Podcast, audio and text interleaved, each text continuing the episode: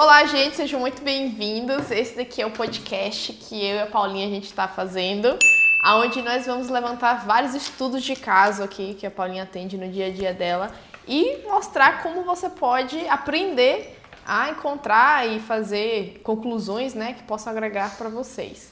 Hoje o tema vai ser sobre o que, amiga?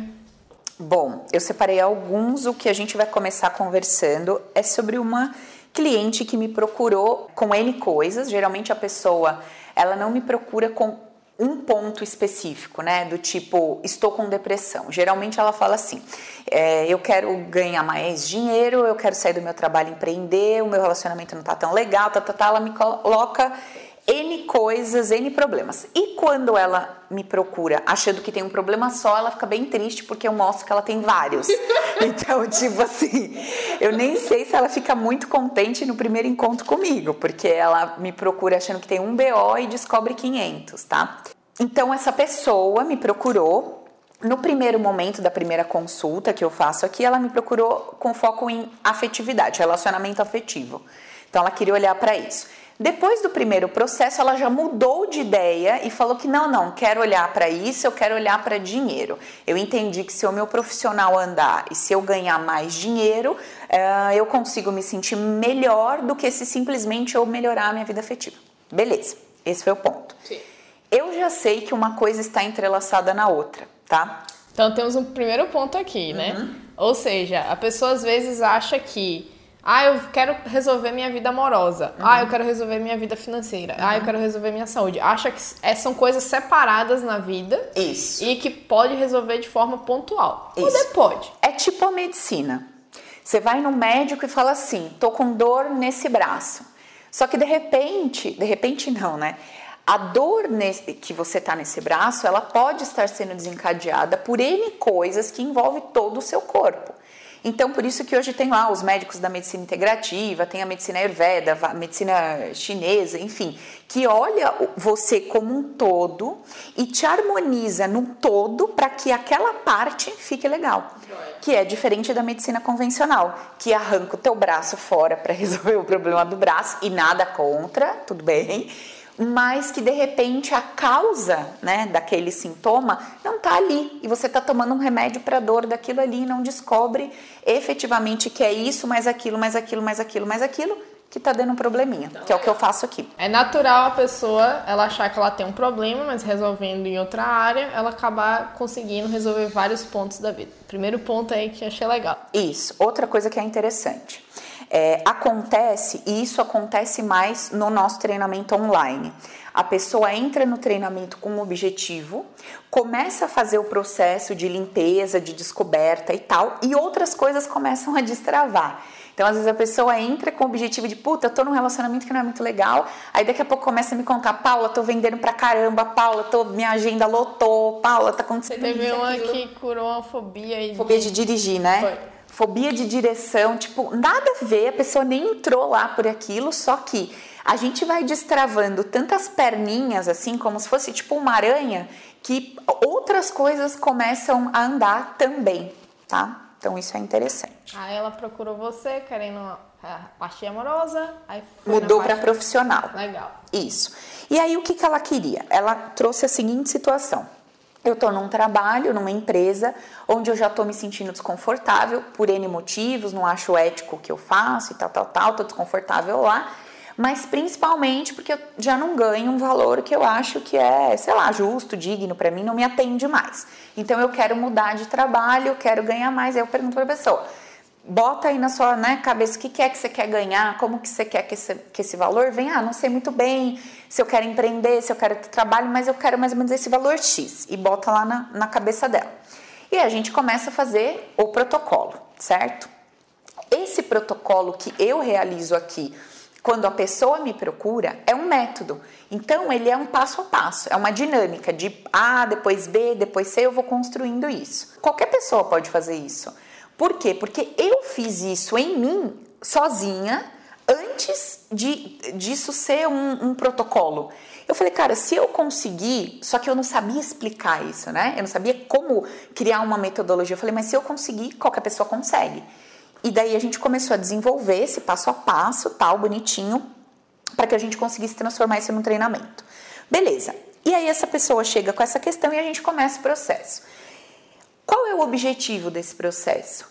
Então, como eu falei para vocês, o objetivo é a gente enxergar o todo, o que está acontecendo nesse todo, para que a partir do momento que a gente entenda como esse todo se formou, a gente pode mudar qualquer é, qualquer vamos, vamos pensar na aranha lá que eu falei, né? Então, com várias patinhas, um polvo, vai, com várias perninhas lá.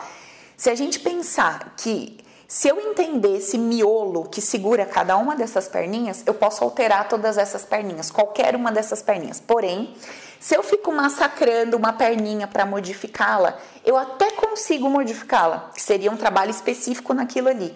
Eu até consigo amenizar, até consigo melhorar, mas é paliativo. Por quê? Porque quem comanda a construção, a formação, o que, que chega naquela perninha é a cabecinha lá do polvo. Então, o meu trabalho consiste em entender como essa cabecinha desse polvozinho se formou modificar as estruturas que deram origem a isso para que depois essas perninhas respondam de maneira diferente. Excelente analogia. Ficou bom, amiga? O polvo? Uhum. Melhor que a aranha, né? O polvo é melhor.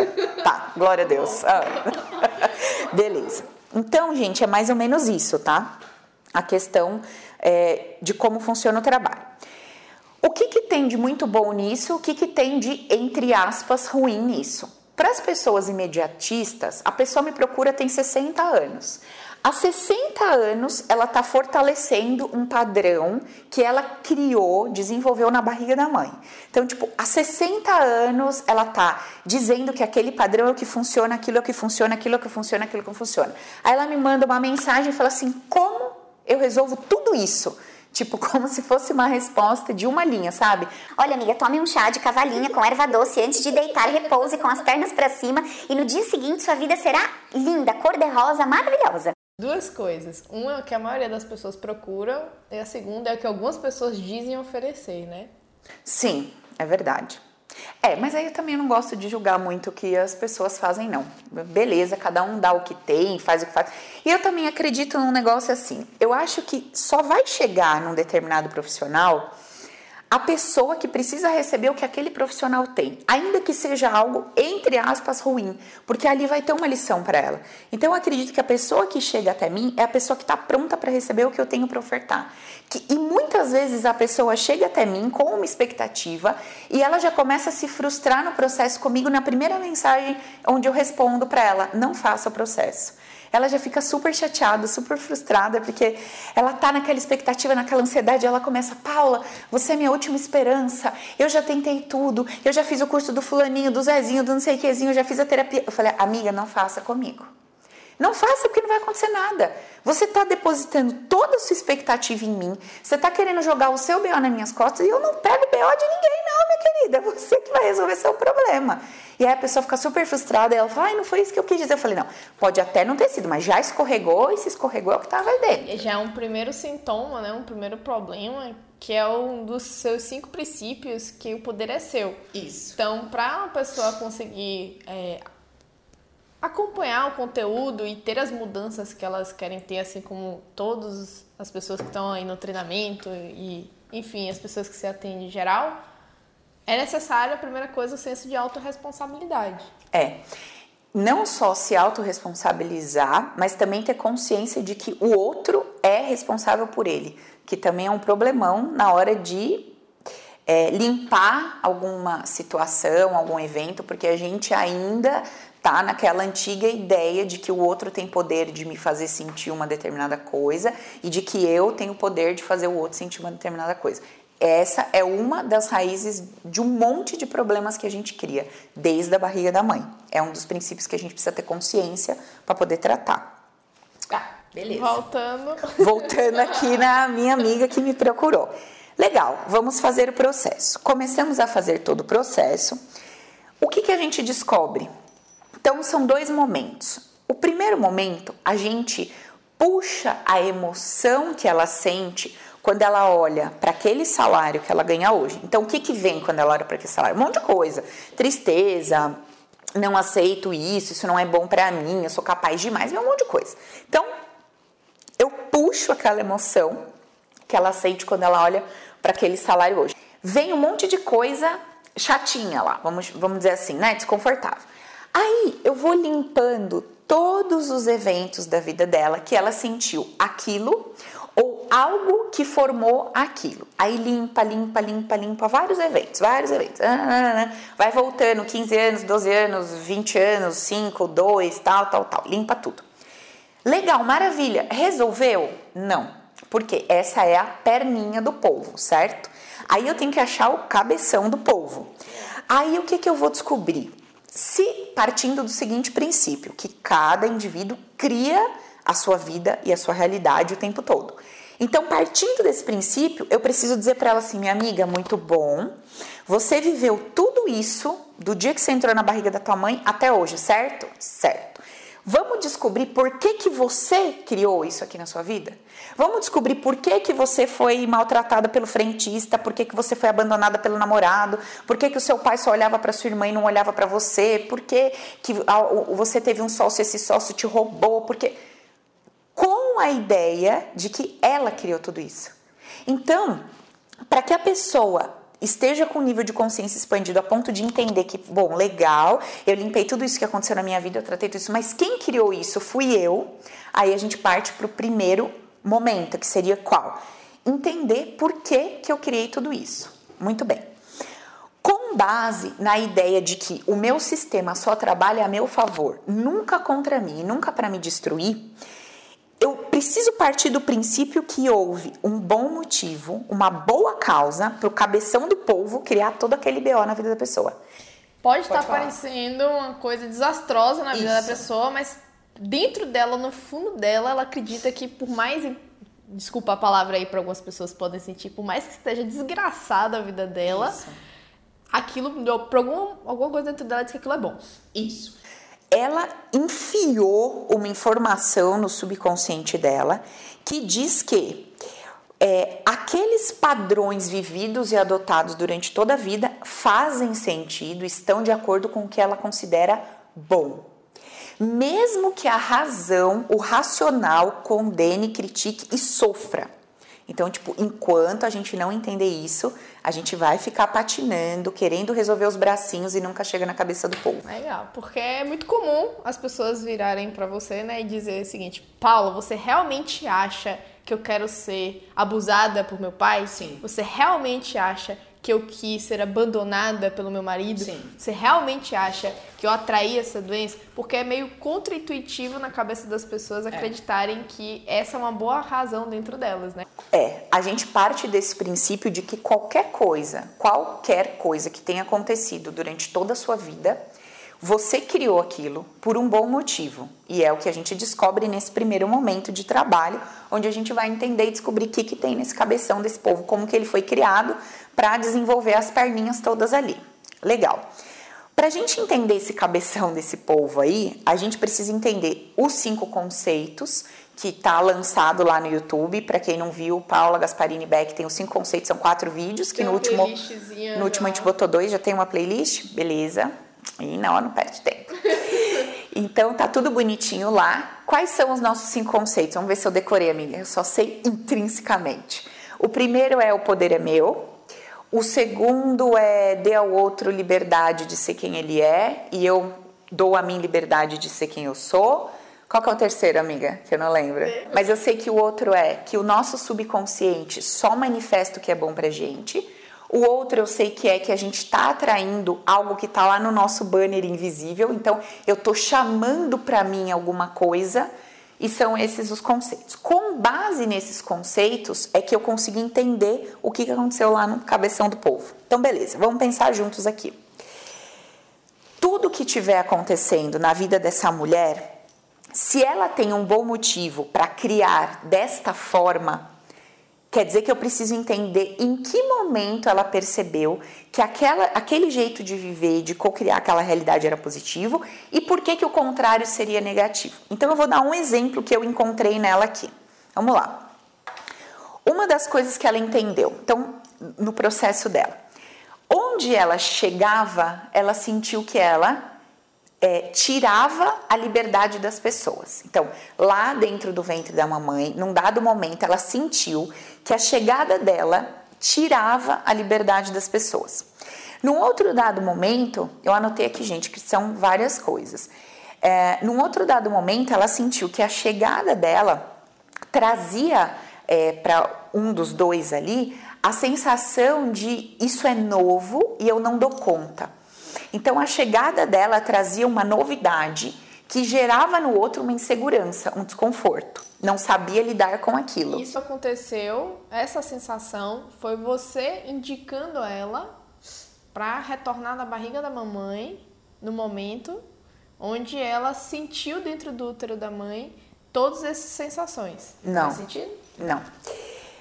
Para eu chegar nesse processo aqui, então eu já fiz toda aquela parte de limpeza, limpeza, limpeza, limpeza. E aí o que, que eu tenho que fazer? Eu tenho que pegar o que a pessoa vive hoje para entender o seguinte, bom, como que tá a vida dela hoje? Então eu já sei lá pela anamnese como que tá a vida sentimental, basicamente os pontos que me interessam, eu sei como tá a vida financeira, profissional, eu sei no geral, eu sei como essa mulher se sente. Então, por exemplo, essa mulher aqui especificamente, ela estava num relacionamento onde ela está quatro anos com um homem e ele não assume ela. Então, ela, ela vive com esse homem há quatro anos, namoram, mas ele não chama de namorada, e de repente, se ele quer sair, ela fala: pô, não vai, fica comigo. Ele vira para ela e fala assim: então, mas eu não sou seu namorado, eu vou. Então, assim, ela me deu alguns detalhes, então eu tenho a vida da pessoa hoje, o que ela quer mudar e daí, com base nisso, eu já sei que existe uma informação lá atrás que é, precisa apoiar o que está acontecendo hoje. Então, para essa mulher sustentar a ideia de que não é positivo, não é bom ter alguém do lado dela constituindo família, ter um marido, uma relação, tipo os dois juntos dentro de uma casa assumindo, eu sei que tem alguma coisa dentro dela que diz que isso não é bom, logo que o contrário seria o mais adequado. Então, eu levo ela a sem induzi-la. Eu sabendo, levo a pessoa até os pontos lá de trás, onde no momento em que ela foi concebida, ela sente várias coisas. Sente, sente, sente, sente várias coisas. Então, ela sente o que a mãe está sentindo, ela sente o que o pai está sentindo, ela sente o que os avós estão tá sentindo. Um bebezinho ali, um feto na barriga está sentindo tudo. Na barriga da mãe, Sim. sentindo tudo. Paula, isso que o bebezinho está sentindo no momento em que ele tá que a pessoa está trazendo para você é real? Realmente aconteceu? Não importa. Não tem a menor relevância. Não tem a menor relevância. E por que não tem a menor relevância? Porque entenda uma coisa. Eu tô aqui com a Ina. Eu viro para Ina e falo assim: caramba, eu soltei um caramba. O que a Ina vai sentir com esse caramba, ela que vai sentir. Pode ter a Ina, Mariazinho e Josézinho. Eu falei caramba, mas a Ina entendeu uma coisa, a Mariazinha entendeu outra e o Zezinho outra. Cada um, quando for contar essa história, vai contar com base no que sentiu e não no, com base no meu caramba que fez sentido para mim. Capaz de alguém falar, e Paula falou caramba? É, e tem gente que nem notou que passou desapercebido aquilo. Então, é, isso aqui, para a gente conseguir chegar num, num nível desse com a pessoa, pode perguntar. Ou seja, o fato externo não necessariamente é importante. O que é Isso. importante é fechei os olhos, fiz uma meditação me coloquei na situação onde é, estou sentindo o, o, o, que eu senti quando eu estava na barriga da mamãe. E como é que você como é que você chega lá? Eu, eu consigo chegar na barriga da minha mãe sozinha em casa agora. Tô afim de agora fechar os olhos Sim, e sentir. Fecha que... o olho, fecha o olho e se imagine lá. Então, é esse processo. Uhum. Eu tenho que estar tá relaxada, eu tenho que estar tá aqui tranquila e disposta a querer entender uh, o que eu senti durante nesse período. É. Para você chegar lá, porque assim, é a mesma coisa, vamos lá voltar na metáforazinha que eu estava falando. Você até pode pôr um binóculo e enxergar a cabeça do povo. Tá, maravilha. E o que, que você faz com isso? O que, que você faz? Agora você já viu a cabeça do povo. E? Agora você já sabe que ela tá lá. E? O que, que você faz com isso? Então, tem que ter, tem que ter uma expansão de consciência num nível mais profundo, que é o nível de entender todo, toda essa essência desses cinco sentidos, dos cinco conceitos lá que eu Sim. passo, para a pessoa poder chegar ali dentro da barriga da mamãe e fazer esse trabalho. Entendi. Tudo que ela interpretar dentro da barriga da mãe como certo ou como errado vai determinar toda a vida dela a partir dali. Então, naquele momento, no momento em que ela sente a minha presença tira a liberdade das pessoas, por, durante toda a vida dela, aonde ela chegar, ela vai sentir que ela está tirando a liberdade das pessoas. Ela vai se sentir desconfortável, ela vai se sentir um peso. No caso da relação afetiva que ela está tendo hoje, que ela está quatro anos com o cara longe, é, inconscientemente ela envia uma energia através do campo dela. Sim. Ela envia uma energia que diz assim: cara, não fique comigo. Não fique comigo, porque eu sinto que eu tiro a liberdade das pessoas. E já me basta ter sentido isso lá na barriga da minha mãe, já me basta ter sentido que eu fiz mal para alguém que eu amava tanto lá atrás, eu não quero fazer isso de novo. Então, por favor, não fique comigo. Tanto é que é, ela contou até para mim, essa, essa amiga aqui, né? Ela falou assim: Paulo, é engraçado porque a gente se dá bem, a gente se gosta, é tudo legal, a gente tá. E quando eu pergunto para ele, por que, que você não fica comigo? Ele não consegue responder. Ele até dá umas desculpas, enrola cá, enrola lá, mas ele, sabe, tipo, não tem uma. Um... Explicação lógica. É. Aí ela falou, ele até me dá alguns, uh, algumas justificativas do tipo: eu não tenho dinheiro suficiente para bancar uma casa e uma família. No momento em que ela me traz essa informação, o que que eu já automaticamente ligo aqui os pontos, né? Que assim, ela atraiu para perto dela uma pessoa que não tinha condições financeiras de assumir um lar, de assumi-la e tudo mais. Então, se ela atraiu para a vida dela alguém com esse padrão, de novo, olho lá para trás, por quê?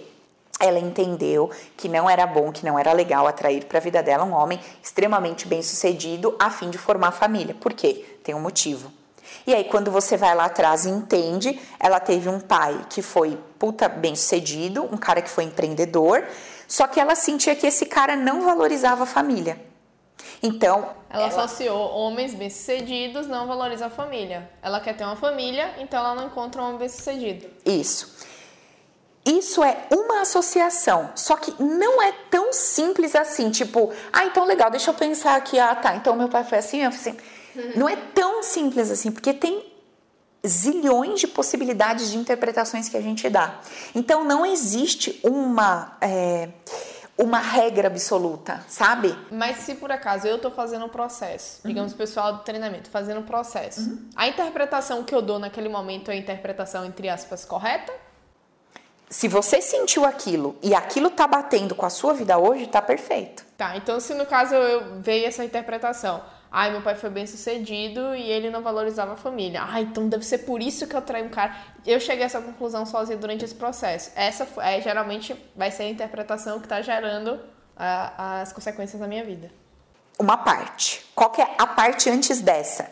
Porque eu enxergo que o meu pai não valoriza a família?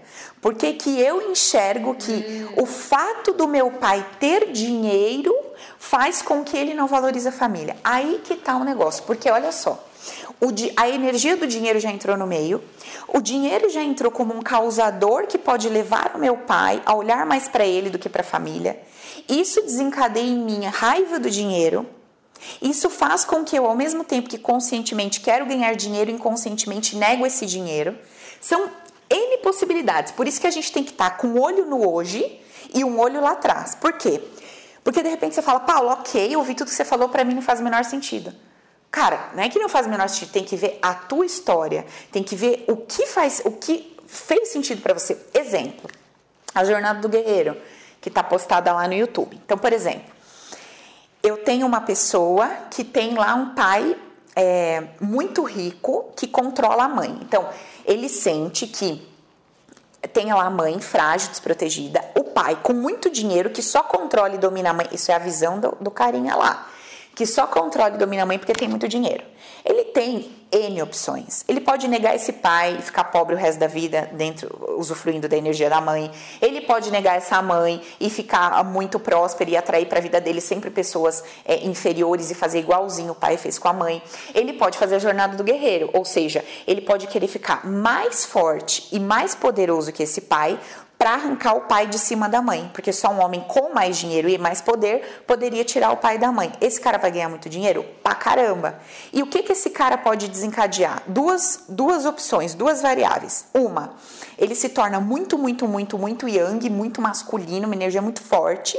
E o que, que ele vai fazer? Ele vai continuar pressionando até mais do que o pai pressionava funcionários, parceiros, etc Ou ele se torna mais poderoso que o pai, mais rico que o pai, vamos dizer assim, só que ele potencializa a energia yin, ou seja, a energia do feminino. E aí ele vai ser o cara muito fudidão, muito próspero, mas vai ser o cara que não vai ter voz ativa com a galera, ele ganha muito dinheiro, mas ele, precisa, ele prefere se afastar, ele bota um cara ruim lá para dar bronca no povo, porque ele não quer dar bronca em ninguém. Em casa ele é o cara que vai apanhar da mulher. Entendeu? Para quê? Porque inconscientemente ele tá dizendo, tá vendo? Eu fui lá, ganhei mais que o papai, mas eu deixo, eu banco a minha mulher e sou bonzinho com ela e ela manda em tudo, etc. Então assim, é, para a gente conseguir fazer essa leitura e porque não é o ponto não é fazer leitura, ficar fazendo leitura. O ponto é resolver o BO. Para resolver o BO, eu tenho que desconstruir uma ideia que eu criei com base nessa leitura. Esse é o ponto chave da terapia. E não ficar fazendo leitura, leitura, leitura. Legal. Então, deixa eu ver se eu entendi. Hum. Tem um, um determinado BO, certo? Aquela coisa. E é um BO que, para quem não sabe, é uma gíria é. da região de São Paulo. Que Boletim significa, de ocorrência, é, um problema. significa um problema. É. Então, a pessoa tem ali um problema e, na verdade, ela tem a vida dela como um todo. A vida dela como um todo e essa tudo que acontece na vida dela teve a origem em inúmeras interpretações que ela deu quando estava na barriga da mamãe. Quando ela estava na barriga da mamãe, ela aconteceu aquelas interpretações, você olha para a sua vida e olha para as interpretações que você sentia na barriga da mamãe, mas ainda mais importante do que as interpretações é por que, que você deu aquelas interpretações. Isso. Então o processo é esse, é você voltar da barriga da mamãe, e chegar, ver as interpretações e depois compreender por que, que você deu essas interpretações. Isso. Quando você tem a compreensão do que você deu essas interpretações, uma luz se acende na sua mente e você fala, ahá, eureka! Isso, tipo isso. Porque, por exemplo... E, aí, e aí, aí, aí você pode ter uma nova escolha sobre a vida, é ahá, eureka, minha vida vai mudar, e aí? Sim. Aí, quando você começa a ler tudo aquilo de uma forma diferente aquilo que antes tinha um peso para você não tem mais aquele peso. Esse é o princípio de tudo. Aqui, por quê? Vamos lá. Tô na barriga da minha mãe e tô sentindo que o meu pai, o super poderoso porque tem dinheiro, sufoca a mamãe. O que que eu tô vendo ali? Eu tô vendo um homem que usa do poder e do dinheiro para machucar uma pessoa pobre, coitada, indefesa, que é vítima e que não tem dinheiro. Essa é a minha visão, lá dentro da barriga da minha mãe. Essa visão é construída por um paradigma, por um inconsciente coletivo, etc., que não vem ao caso é, explicar aqui, mas ela tá lá. Beleza. O que que acontece? No momento em que eu começo a dizer assim, opa, peraí, cada um tem o seu poder. O que, que começa a acontecer? Pai, você tem o seu poder e ele não é dado porque você tem dinheiro, é um poder seu intrínseco. Dinheiro, você não tem nada a ver com isso, meu filho. Você não é culpado do meu pai fazendo, você não torna meu pai uma pessoa ruim, nada disso. Então ali eu já faço as minhas pazes com o dinheiro. Eu já tiro o dinheiro da jogada e falo: dinheiro, você não tem nada a ver com isso, meu filho. Você é bênção e eu quero mais de você na minha vida, relaxa, fica aí na sua. Tá, pai, você é um cara que tem o seu poder. Mãe, na boa, você não é nenhuma coitadinha, pobre coitada. Você tem o seu poder, você fez sua escolha, meu pai fez sua escolha. Todo mundo sempre pode fazer uma escolha. Então eu começo a equilibrar a energia do meu pai e da minha mãe. Eu começo a botar os dois do mesmo tamanho. No momento em que eu coloco o meu pai e a minha mãe do mesmo tamanho, com esse nível de consciência expandida, o que eu estou fazendo na minha vida toda? Eu estou me colocando de igual para igual com qualquer pessoa que algum dia eu achei que me machucou, me feriu, me traiu, etc. E eu deixo de ser essa vítima e passo a ser de igual para igual. Então, é uma expansão de consciência gigante, não é simples. Não é assim, faça aí o exercíciozinho e beleza. Não. Porque se você fez esse exercício, amanhã você saiu na rua, o cara te fecha, você fala: Olha que filho da mãe, ele me fez bater no poste. Pode voltar para a barriga da mãe porque você não resolveu nada, você não entendeu nada, você não limpou nada e seu problema vai continuar lá. Então é uma transformação gigante dentro da gente. É um ponto. Ponto importante. Outras ferramentas que a gente utiliza, N outras, que eu inclusive utilizo no meio do processo, quando a gente utiliza só essas ferramentas, ela te ajuda a limpar eventos é, nos quais você sentiu uma determinada emoção. Muito bem, isso é ótimo, isso alivia, isso resolve é, temporariamente algumas questões e tal. Mas isso não te ensina a viver. Não te ensina a viver. E o que seria o ensinar a viver? Ensinar a viver é você criar menor quantidade de sofrimento possível para você, independentemente do que esteja acontecendo. Porque as coisas, elas vão continuar acontecendo de um jeito ou de outro jeito, porque a gente está trocando, a gente está compartilhando. Então, elas vão acontecer de uma forma ou de outra, com pesos diferentes, com caras diferentes, etc. Exemplo, deixa eu dar um exemplo aqui de um tema que choca bastante a galera. Quando uma pessoa chega para mim e fala assim: Eu fui estuprada aos oito anos. Tá. Imagina como é difícil para mim se essa pessoa não tem um embasamento emocional e é, uma expansão de consciência. Imagina como é complicado para mim dizer para essa pessoa assim: legal, nós vamos limpar todas essas emoções de dor que você teve e vamos descobrir por que, que você manifestou esse estupro na sua vida. O que, que vocês acham que a pessoa sente? Se ela não, nunca ouviu falar nada disso que eu falo, ela quer voar no meu pescoço e me matar. Ela me odeia por 10 minutos até eu explicar para ela o que é aquilo. Só que é o seguinte: enquanto essa pessoa não tem esse nível de consciência, ela pode não manifestar na vida dela outros estupros físicos, ou pode, tá? Porém, ela, ela com certeza absoluta vai continuar manifestando na vida dela estupros em outras linhas, porque é, a gente aprendeu a, a, chamar uma determinada coisa de um nome e não entender que aquilo é apenas uma dinâmica acontecendo. Então eu sempre falo isso com vocês, a dinâmica do estupro. Alguém não quer uma coisa e eu introduzo essa coisa na pessoa sem a vontade dela. Quantas vezes a gente faz isso durante toda a nossa vida, sem que seja atra através de um órgão sexual colocado num outro órgão sexual? Quantas vezes a gente faz isso? Então, assim, se eu não, se eu não trago a consciência para essa pessoa que ela foi estuprada porque desde a barriga da mamãe ela tem uma ideia sobre sexo, de que sexo é sujo, machuca, é invasivo, é isso, é aquilo, é aquilo. Se eu não limpo tudo isso dentro dela e se eu não limpo dentro dela a ideia de que ela é uma vítima e de que ela pode ser invadida a qualquer momento, isso com certeza absoluta vai continuar acontecendo na vida dela. Ou através da manifestação de um estupro físico, ou através de N pessoas que vão se meter na vida dela sem ela querer, que vão ficar dando palpite, que ela vai se sentir obrigada a fazer coisas que ela não quer, etc. Agora tem uma pergunta, Sim. só para poder ver se eu entendi a linha de raciocínio em geral, fechar aqui tá. a, como um todo. Voltando para aquela dinâmica, tô aqui querendo resolver um BO, BO mais uma vez um problema, uhum. vou lá, vou na barriga da mamãe, inter... enxergo que houve algumas interpretações, alguns sentimentos referente à situação que aconteceu comigo ali na barriga da mamãe. A questão é, por que, que eu dei aquelas interpretações. Uhum. Aí, por que, que eu dei aquelas interpretações? Eu entendi por que, que eu dei aquelas interpretações, expandi meu paradigma, aprendi por que, que eu fiz essa interpretação. E uma vez que eu chego nesse ponto, meu próximo passo é fazer, eu posso chamar de dinâmicas de cura, que seria, inclusive, como a gente está lá trabalhando no, no treinamento, essa, essa que você acabou de dar o exemplo foi de deixar papai e mamãe o mesmo, mesmo tamanho. Isso. Aí então, eu começo com as dinâmicas de cura. Aí começa. Essa, esse é o processo. Isso. Então, não adianta você é, só enxergar o problema. Não adianta, tipo assim, eu tô com um problema, tá, legal, ali é o sintoma superficial. É necessário você saber sua interpretação. Não adianta você só saber sua interpretação. Você tem que ter por que, que você fez sua interpretação. Isso. Não adianta só você saber por que, que você fez sua interpretação. Você não tem a base Você tem que resolver. resolver. É. E para resolver é necessário essas dinâmicas, que aí você montou lá algumas dinâmicas no treinamento, onde a porque você, a pessoa chega lá naquela situação e ela precisa entender como é que ela vai resolver ali o problema. E uma vez que ela está ali naquela situação, ela tem como base aquelas dinâmicas de cura e ela vai realizando uma, depois outra, depois Isso, outra. num processo, num passo a passo. E aí a vida dela começa a se transformar em qualquer área, né? A coisa Isso. vai desenrolando. E, e também acontece muitas vezes da pessoa. É por exemplo, nesse caso que eu estou contando para vocês hoje, dessa mulher, no momento em que a gente fez todo o processo, tudo bonitinho, tudo, tudo, tudo, tudo, tudo, tudo, eu pego e levo ela lá na frente, naquilo que ela quer. Eu mostro para ela o valor que ela quer, eu peço para ela, ó, oh, olha aí o valor que você quer.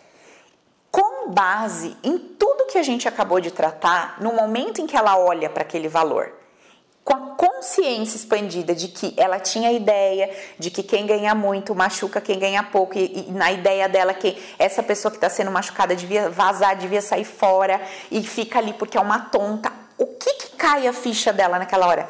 Caramba, se eu prosperar, se eu começar a ganhar esse, essa quantidade que eu quero, eu vou ficar, entre aspas, parecida com aquela imagem, aquela ideia do meu pai o meu parceiro vai ficar muito parecido com aquela ideia da mamãe. E como eu achava que mamãe devia sumir de papai porque papai machucava ela, eu tô essa informação para ele, suma de mim porque eu tô parecida com meu pai. Hora. E aí o que acontece? Naquela hora que essa ficha da pessoa cai, ela fala: Meu Deus, se eu prosperar, ele vai embora. aí quando essa ficha cai, eu pergunto para ela. Ela quê. entendeu por que, que ela tava. tá Por que, que ela não tava prosperando. Aí nesse momento eu viro para ela e deixo bem claro: é uma possibilidade. É uma possibilidade esse homem ir embora. Por quê? Em que momento que essa mulher atraiu esse homem? Quando ela estava com campo X energético, cheio de questões, ela atraiu esse homem. Ela tá mudando todo esse campo dela. Sim. Pode acontecer desse homem não fazer mais o menor sentido na vida dessa mulher. É uma possibilidade. E é então onde eu pergunto para ela, faça a sua escolha. Quer continuar aí ganhando esse X nesse tipo de relação e nesse tipo de vida? Ou você quer dar um passo, prosperar, crescer e se esse cara receber essa mudança do seu campo energético maravilha, ainda é capaz do cara crescer junto e etc. Ou esse cara tem o livre arbítrio de sentir essa mudança e falar, pô, não é pra mim, não quero isso, quero continuar ganhando 500 conto por mês e me deixa no meu canto e você vai encontrar, vai aparecer pra você um cara, um novo parceiro com um campo energético compatível com o seu. E aí, naquele momento, a pessoa, óbvio, fica estagnada, porque está escarrado na cara dela toda a questão, e daí ela faz uma escolha, onde ela me diz assim: eu quero prosperar. E aí eu ajudo ela a entender todas as outras possibilidades que pode acontecer através dessa prosperidade. E aquilo traz paz e tranquilidade pro coração. Que possibilidades são essas? A possibilidade, porque o que, que ela fez comigo lá no início? Ela reviu aquela ideia que ela tinha do pai dela. Então, por exemplo, eu viro para ela e falo assim: lembra que você via lá que o seu pai era um filho da mãe que pressionava sua mãe por causa do dinheiro? Lembra? Como que você tá vendo seu pai hoje? Um puta cara fudidão que vai pra rua, trabalha, traz dinheiro pra casa, faz o melhor que ele pode. Como que você vê o seu pai agora? Puta, eu admiro meu pai. Beleza. E sua mãe? Como você vê minha mãe? Cara, eu vejo que minha mãe tem um bom motivo pra estar ali. Alguma coisa boa deve ter. O sexo dos dois deve ser bom. Pra ela deve ser conveniente não trabalhar e ser mantida pelo meu pai. Eles têm ali as desavenças dele. E tá tudo certo. Tá tudo certo. Então agora olha pro seu namorado. Como que você vê ele? Pô, eu vejo que ele pode me admirar, ele pode achar legal, ele pode achar isso bom, ele pode entender que isso é o que faz sentido na vida dele, ganhar essa quantidade de dinheiro e tudo bem eu ganhar mais. E aí, o que, que você acha disso? Pô, eu acho muito interessante, eu acho que ele pode ver dessa forma. E se ele não ver dessa forma? Paciência, eu dou a ele o direito de ver a vida como ele quer. Entendi. E aí, nessa leveza, nessa leveza, a pessoa pode co-criar um novo momento. E aí vamos ver o que acontece no retorno. Gente, olha só, o nosso segundo estudo de caso hoje, muito legal, muito legal. É, como eu já expliquei para vocês no primeiro, a gente vai voltando, voltando, voltando, voltando, voltando, para a gente entender por que a gente pensou e entendeu as coisas de uma determinada forma, beleza? Tá. Ah, eu atendi uma, uma pessoa que todas as áreas da vida dela estavam caóticas, todas. Mesmo as que andavam, andavam com uma dificuldade, como se ela estivesse carregando um saco de 500 quilos nas costas. Então, assim, até andava, tipo assim, não tá morrendo de fome, até ganha algum dinheiro na empresa, tem uma empresa, até ganha algum dinheiro, mas é com tanto sacrifício, é assim, tem que entregar um negócio, o negócio passa o prazo em cima da hora, toma bronca, aí o funcionário pede para ir embora. Cara, tudo é difícil. Ela tem problema de saúde, não consegue emagrecer, aí começa a fazer um negócio e o negócio começa a trava, trava, trava, trava, dá, assim, dá problema em tudo, em todas as áreas da vida. O casamento tá uma desgraça, não consegue separar, tem problemas com os filhos. Uma irmã teve problema com o caso de drogas, aí ela pegou os filhos para criar, pegou só um, outro não pegou e dá problema. Com... Mas, cara, assim, pensa que tá um auê de cabo a rabo. Aí a pessoa me procura, adoro. Aí, aquela pergunta, né? Vamos começar por onde? Por tudo, pelo amor de Deus, tá tudo um cocô. Beleza. Aí a gente escolheu, ela, ela definiu, começar a olhar para essa questão da prosperidade do dinheiro. Tá bom. A gente começa, né, puxando ali a emoção daquilo e tal, para ver o que que vem, vamos dizer assim. E começa a nossa limpeza. Limpa, limpa, limpa, limpa, limpa, limpa, limpa, tá, tá, tá, tá. Legal. Chegamos numa, numa causa raiz lá, chegamos num evento na barriga Quando da mamãe. você diz limpa, limpa, limpa, limpa, é o processo da hipnose que vai chegando para os eventos que causou aquela dor, aí ela vai retrocedendo as primeiras vezes que ela teve aquele sentimento, Aquela emoção, aquela emoção, isso. aí vai limpando no Isso. sentido, vai ressignificando cada evento, um evento, um, dois, Isso, três, isso. até chegar no útero. É. Aí eu uso, ah, eu uso a hipnoterapia, eu uso alguns princípios de constelação para fazer isso e uso um pouco de teta healing, uso algumas outras ferramentas. Às vezes eu uso um pouquinho de PNL. E dentro do treinamento a pessoa consegue fazer esse processo de limpeza sozinha? Tudinho. Eu fiz, o que, que não vai fazer? Faz tudo. Legal. Aí, é, isso é uma coisa até engraçada, porque quando eu fiz um- o meu curso de hipnoterapia e fiz alguns outros, depois que eu fiz lá um X e tal, é, uma das perguntas de uma provinha que a gente faz é assim: Você dá conta de fazer isso em você mesma? E eu tinha feito em mim mesmo um dia antes. E eu respondi: Lógico. E aí o professor falou: Não, você não dá conta de fazer isso em você mesmo. Eu falei: Eu fiz ontem. Não, isso é muito difícil. Você não dá conta. Precisa de um profissional para fazer isso. E eu bem- fiquei bem quieta na minha. Você vai Falei, eu fiz, pode sim. E respeito a sua opinião. Mas eu fiz e eu acho que pode fazer sim. Tudo bem. Não sei o quanto é conveniente dizer que uma pessoa pode fazer sozinha, né? Mas pode sim. Tudo Sim, bem, muito bom. entendi. Beleza. Aí, o que aconteceu? Eu, então, aí eu uso essas ferramentas e vou limpando, limpando, limpando, limpando. Muito bem. Essa limpezona primeira que eu faço, ela tem um peso. Um peso. Até esse momento, o nível de consciência da pessoa é um. Por quê? Ela ainda está acreditando que o cara deu um soco na cara dela. Ela ainda acredita que ela tem que perdoar o cara. Não, ela não tem que perdoar o cara. Eu vou conduzindo isso dela com base numa estrutura que eu dou para ela na minha primeira sessão. Na minha primeira sessão eu já começo a preparar essa pessoa para que no momento em que eu faço essas limpezas ela comece a entender que não se trata de perdoar, que se trata de entender que o outro tem um bom motivo para fazer aquilo e que ela tinha um bom motivo para atrair aquilo. Mas eu não desenho na lousa nesse primeiro momento. Eu limpo. Limpo para tirar carga, carga de raiva, carga de ódio. Então, um ponto importante aqui. Hum. Você não trabalha com perdão. Não, não tem perdão Não aqui. existe perdão. Nada de perdão. É assumir a responsabilidade de que você tinha um bom motivo para você estar vivendo aquela situação Uhum. e a pessoa, se teve um terceiro elemento, teve um bom motivo, um segundo elemento no caso, teve um bom motivo para estar vivendo aquilo junto com você. Sim. Então os dois são autorresponsáveis por Isso. Por quê? Porque eu parto de um princípio. Eu parto de um princípio que Como você se sente? A diferença de você se sente. Como é que a diferença de sentimento de uma pessoa que perdoa para uma pessoa que interpreta? Eu Então. parto desse jeito. eu parto de um princípio que eu crio tudo o que acontece comigo. Da onde eu tirei isso da minha cabeça? Não. Tirei isso da ideia de que a matéria Isso é quântico. Isso, de que a matéria não existe, de que a matéria ela é constituída por um bolo de energia e que esse bolo de energia é formado por mim.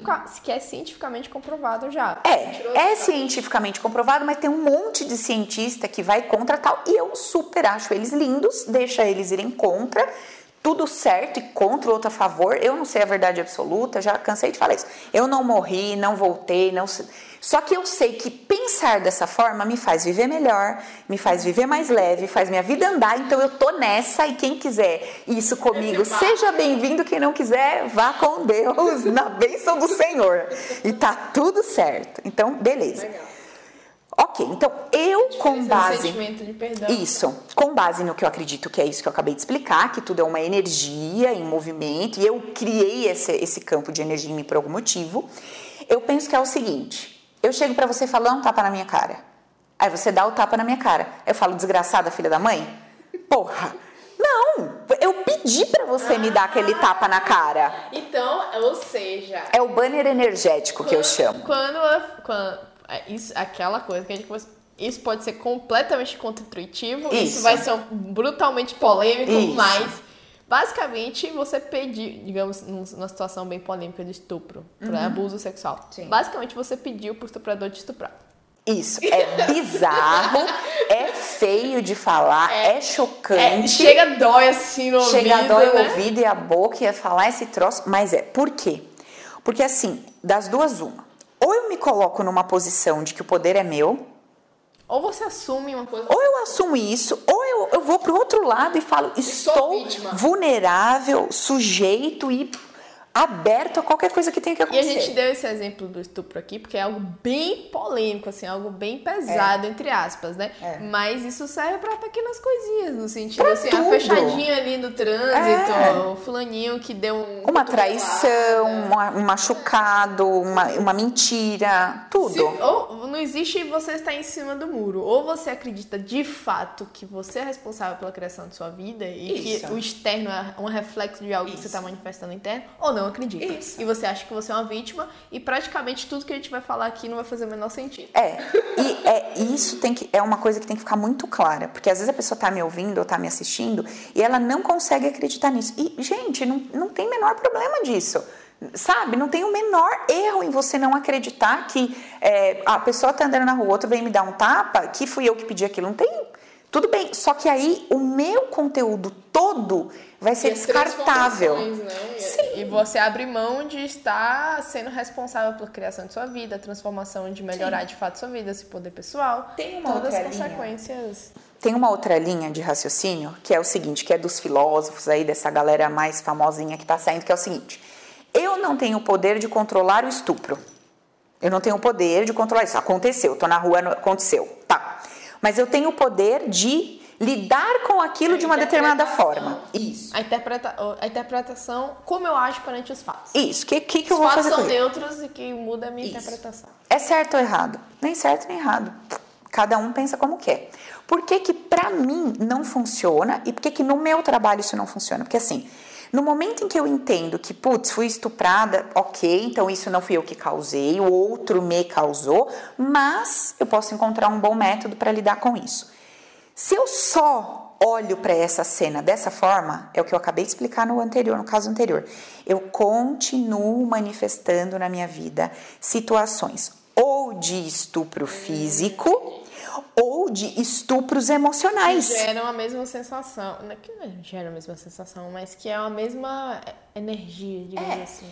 Esse negócio da sensação e do que é chocante ou não, amiga, é mais ou menos assim que eu gosto de explicar. Imagina que tem várias casinhas, várias casinhas com pessoas morando. Todas as pessoas que moram nessas casinhas estão doentes, todas.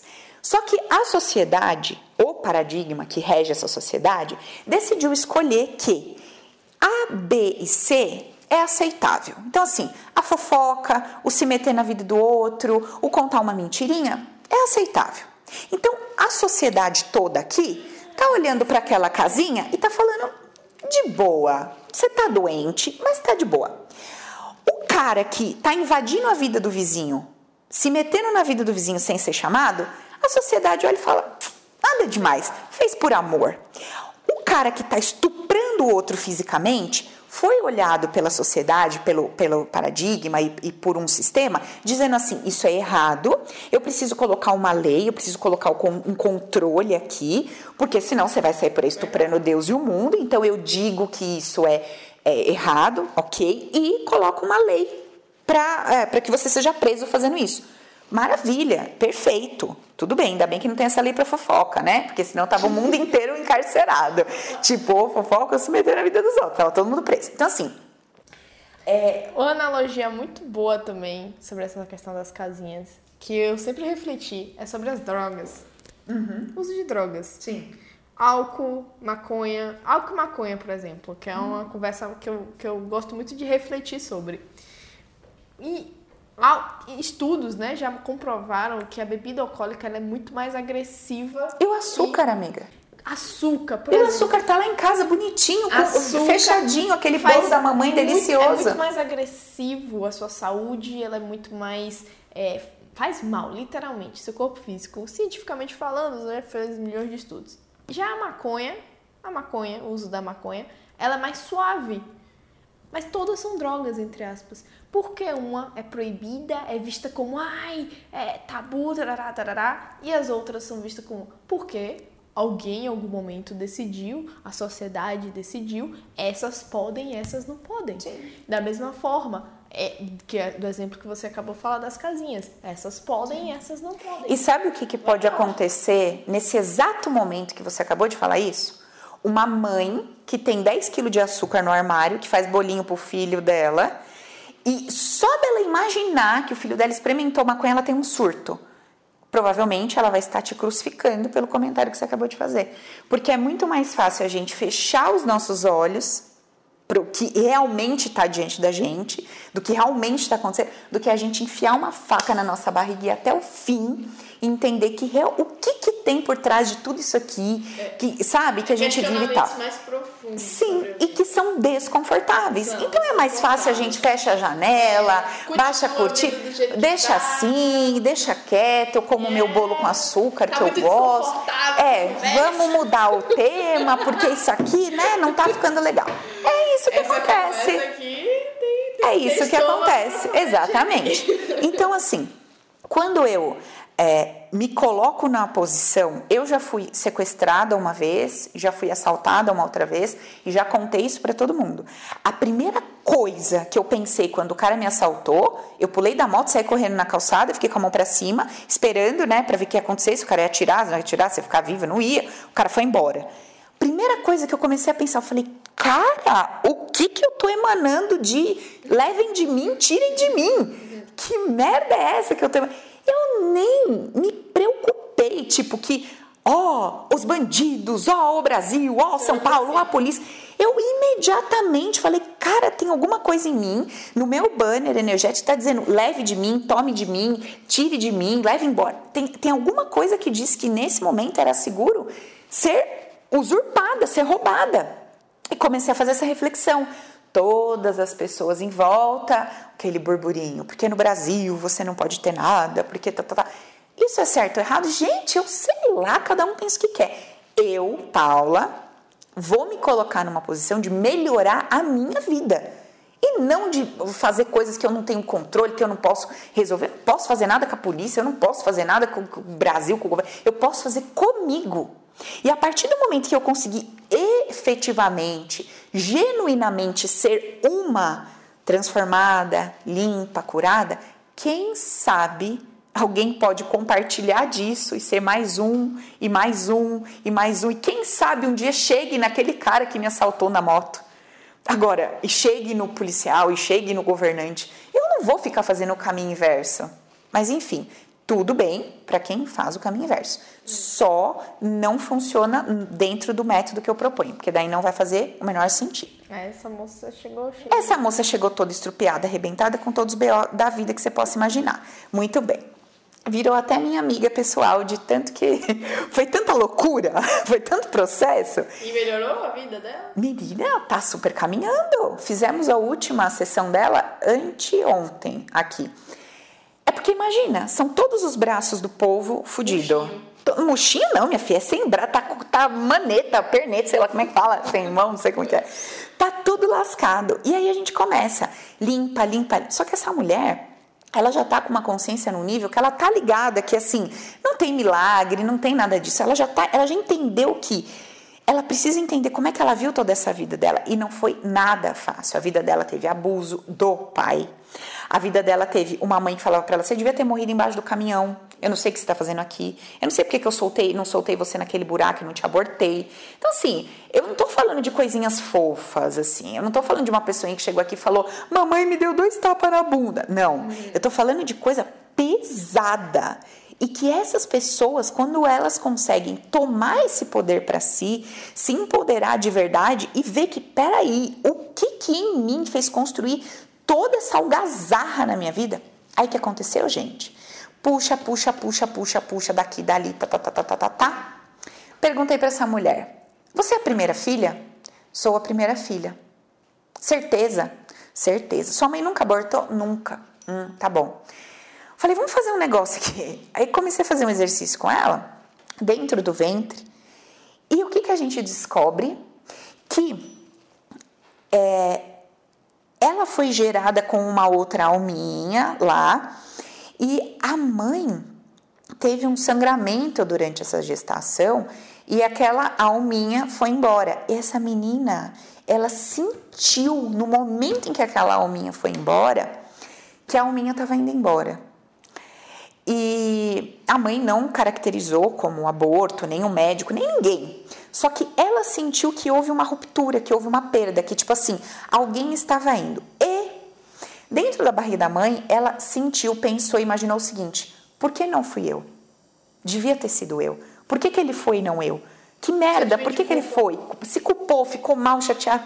E, naquele momento, o que, que ela enfia dentro da, da cabeça, qual é a leitura que ela faz ali, energética, inconsciente? Eu já sei o que eu vou fazer.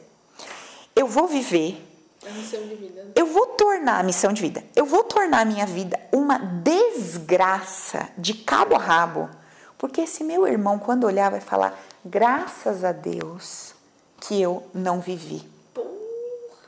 Amiga, isso é de arrepiar até. Olha, vou te falar. E ali eu acho que ela chorou por uns 15 minutos, não estou exagerando, minutos sem parar, porque foi muito forte a descarga emocional ali de encontrar Quando esse você- ponto. Quando você chega na causa. É muito aí, forte. É forte. É muito, muito forte. E ali ela conseguiu clarear todos os olhos, tirou todas as escamas, caiu tudo. Ali ela já não via mais o pai daquele jeito, ela já não via mais a mãe daquele jeito. Ela olhava pra mim e falava: "Por isso que eu pedia pra minha mãe falar pra mim que era melhor eu ter morrido". Eu pedia inconscientemente pra ela falar aquilo, porque aquilo diminuía a dor que eu senti na barriga. Que louco, né? Entendeu? E aí, quer dizer, nesse momento, ela já, não, ela já não tá nem com a ideia de perdoar o pai que abusou. Ela já sacou tudo. E, no momento que ela entendeu tudo que ela criou, automaticamente ela fala: caramba, meu pai criou também tudo isso. Caramba, minha mãe também criou tudo isso. Caramba, aquele cara que me traiu na empresa também criou tudo isso. Caramba, aquele funcionário que me roubou também criou tudo isso. Ela entende o que Todo mundo é responsável. ela criou na vida dela e entende que as pessoas. E aí é assim, todos do mesmo tamanho, todos iguaizinhos ali, não tem menor, não tem maior, Para de sentir pena, para de sentir. não tem pena, não tem raiva do grande, não tem pena do pequeno, não tem essa história de ó, coitado, precisa de mim, e não tem aquela história de olha, você devia estar me puxando porque você está em cima. Acabou, Legal. tratou, limpou. Agora tem uma coisa que você falou aqui, que eu cheguei até a anotar, Hum. que você comentou, ah, a vida dela tava terrível, Uhum. cheia de coisa pra resolver, coisa e tal. Eu não, eu não falo dois tapinhas na bundinha não, que é coisa Uhum. pesada.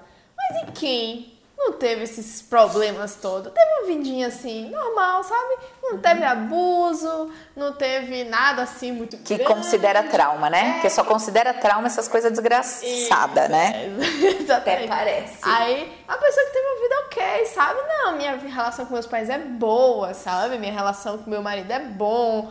Eu tenho só um probleminha, assim, de prosperidade. Ou então, ah, minha relação com o dinheiro é boa, eu tenho bastante dinheiro, mas eu tenho só umas coisinhas, assim, com meu marido, que eu quero resolver. Eu não devo ter nenhuma interpretação, assim, muito pesada da vida. O que, que você acha dessas pessoas que têm uma vida que não teve tanta carga energética negativa, assim? Tá.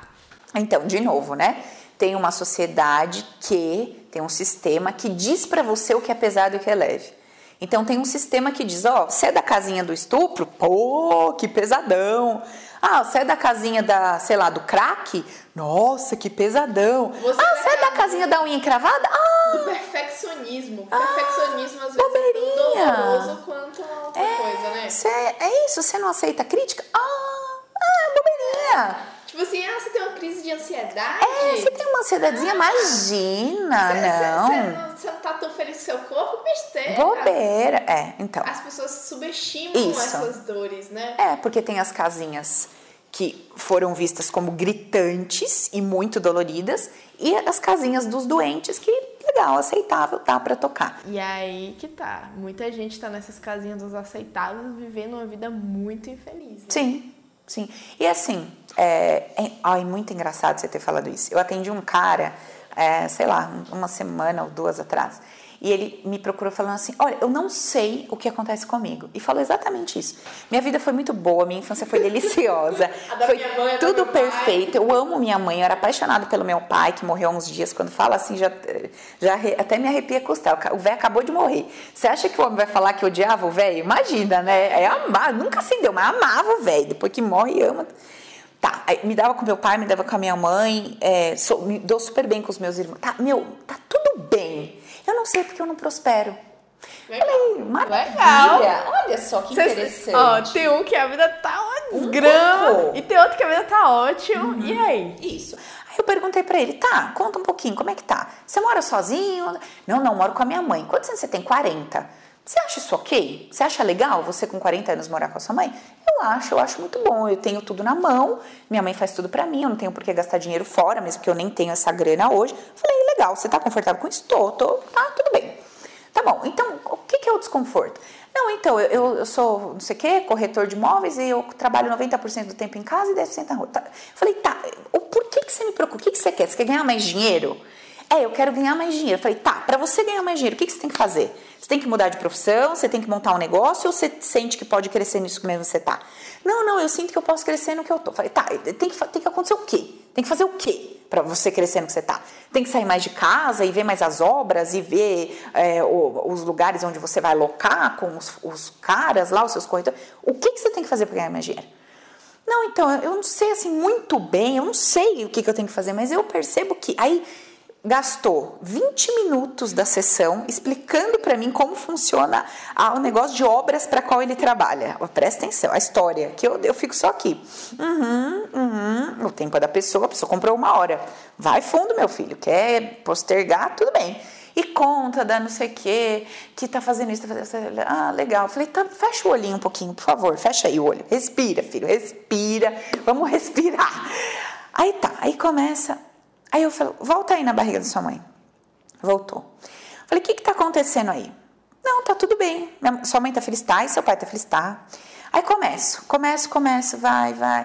Quem trabalha, quem você enxerga de tal forma, quem você enxerga de tal forma, tá, tá, tá. Resumo.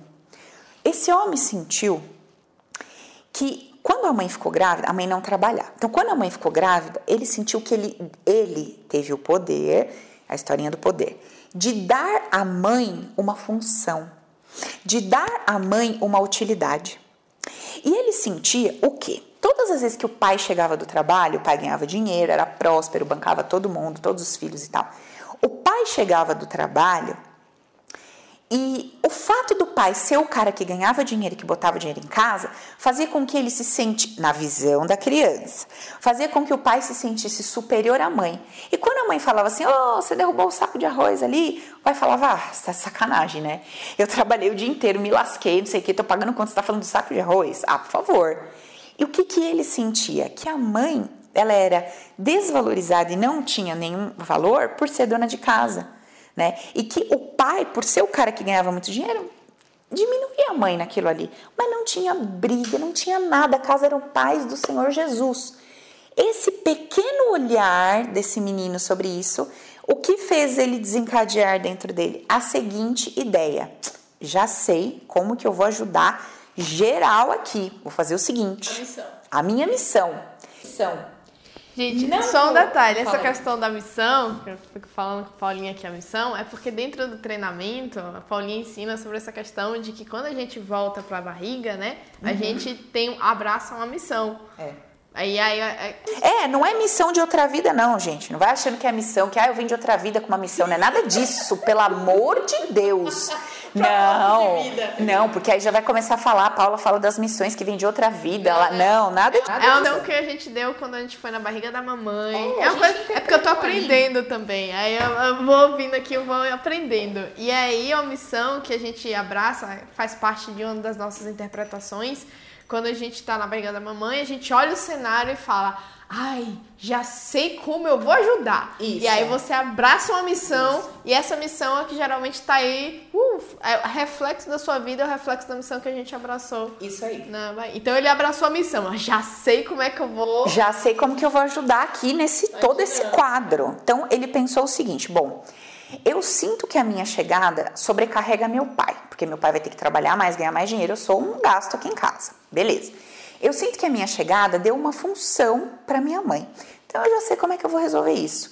Eu vou ser o tipo de cara que vou para a rua, vou trabalhar, mas vou ganhar uma quantidade de dinheiro X, que não vai fazer a mamãe se sentir inferiorizada e pago as minhas contas, não dou prejuízo para ela, não dou despesa para ela, que ele já fazia isso em relação ao pai, quando o pai era vivo. Então, assim, eu não sou um peso, eu não sou uma carga, eu não sou um fardo, eu pago as minhas contas, Porém, eu continua aqui agarrado na mamãe, dando para ela o trabalho que a faz se sentir útil. Então ela lava minha roupinha, ela cozinha para mim e eu fico aqui dizendo: "Mamãe, como você é maravilhosa. Mamãe, que incrível você é". E supervalorizo o que ela faz e inferiorizo a mim e ao meu trabalho. Pronto, ele resolveu todo o problema ali do papai e da mamãe inconscientemente dentro dele. Aí o queixo dele não precisa nem falar, né? Ah, nossa, jura?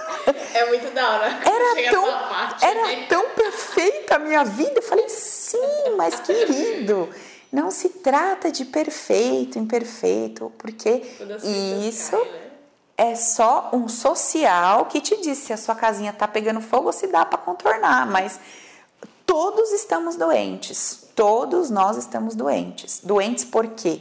Porque temos uma ideia ilusória desde a barriga da nossa mãe que temos o poder de fazer o outro se sentir assim, que o outro tem o poder de fazer o outro se sentir assim, que é o quê? Condicionamentos que estão é, enrijecidos nesse paradigma sobre o qual a gente vive. Né? Vamos supor que exista um outro planeta em algum outro lugar que o paradigma é diferente, que o paradigma seja esse que eu estou falando onde todo mundo já tem plena consciência de que ninguém é responsável por ninguém e que cada um cria suas coisas e tudo mais. O bebê vai vir debaixo de um outro paradigma, com outras questões, vai ser totalmente diferente, né? Então, assim, é, por exemplo, quando eu atendo uma grávida, o que, que eu faço com ela? É muito lindo o atendimento de grávida, porque eu trato todinha a mãe e no retorno ela fala com o bebê o tempo todo. Ela limpa todas as questões dela e vai lá e conversa com o bebê. Fala, filho, você não tem poder de nada, eu não tenho poder de nada, tá tudo certo. Mamãe que criou esse Aue na minha vida, você é só um bebezinho aí e tal. Então é lindo de viver, muito legal. Então tá bom, né? Foi aí uma conversa, eram para ser dois estudos de casa, saiu mais um terceiro aqui, falamos bastante aí sobre o método, esperamos que é, pode, possa ajudar todo mundo, né, com as informações. Quer falar alguma coisa aí, amiga? Não, só para falar com vocês, gente, que assim, é, não, não manda a vida de vocês escrita e no final pergunta para mim o que eu faço. Porque não tem uma respostinha para dar para vocês, amiga, faz assim, faz essa. Não é má vontade, não tô sacaneando nada. É porque não tem isso, isso é uma ilusão, sabe? Da, da nossa cabecinha, tipo, sabe a nossa criancinha? Assim, ah, deixa eu mandar para ver. Não tem essa resposta. Tem um trabalho, tem um processo, sabe? Dá um puta de um trabalho sim. Porque infelizmente ou felizmente, a gente está aqui, num planeta que funciona de uma determinada forma, que tem suas regras, que tem suas leis, sua maneira de enxergar tudo. Só que, infelizmente, o nosso ser, o nosso ser, alma, o nosso corpo, ele não está encaixado nesse paradigma. Ele está fora e por isso que fica tudo tão esquisito. Só para fechar, amiga, rapidão. Sim, vai lá. Tinha uma menina que me procurou e falou: Paula, quando eu era criança, a minha mãe tocava no meu peito para ver se meu peito estava crescendo. E eu tinha um ódio, eu queria dar na cara dela.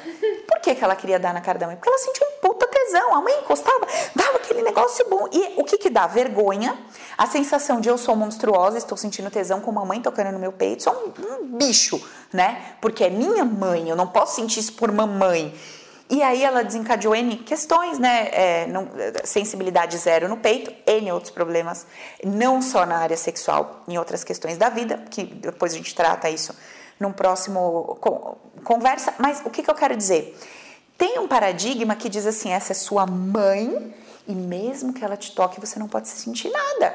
Esse é seu pai, mesmo que ele te dê um abraço de uma determinada forma, você não pode sentir nada. Esse, esse é seu irmão, e você não pode. Só que é o seguinte, gente, o que eu falo em todos os vídeos, tá? Já viralizando. Bote uma venda e coloque um velho de 120 anos banguelo para te tocar. Você vai sentir tesão.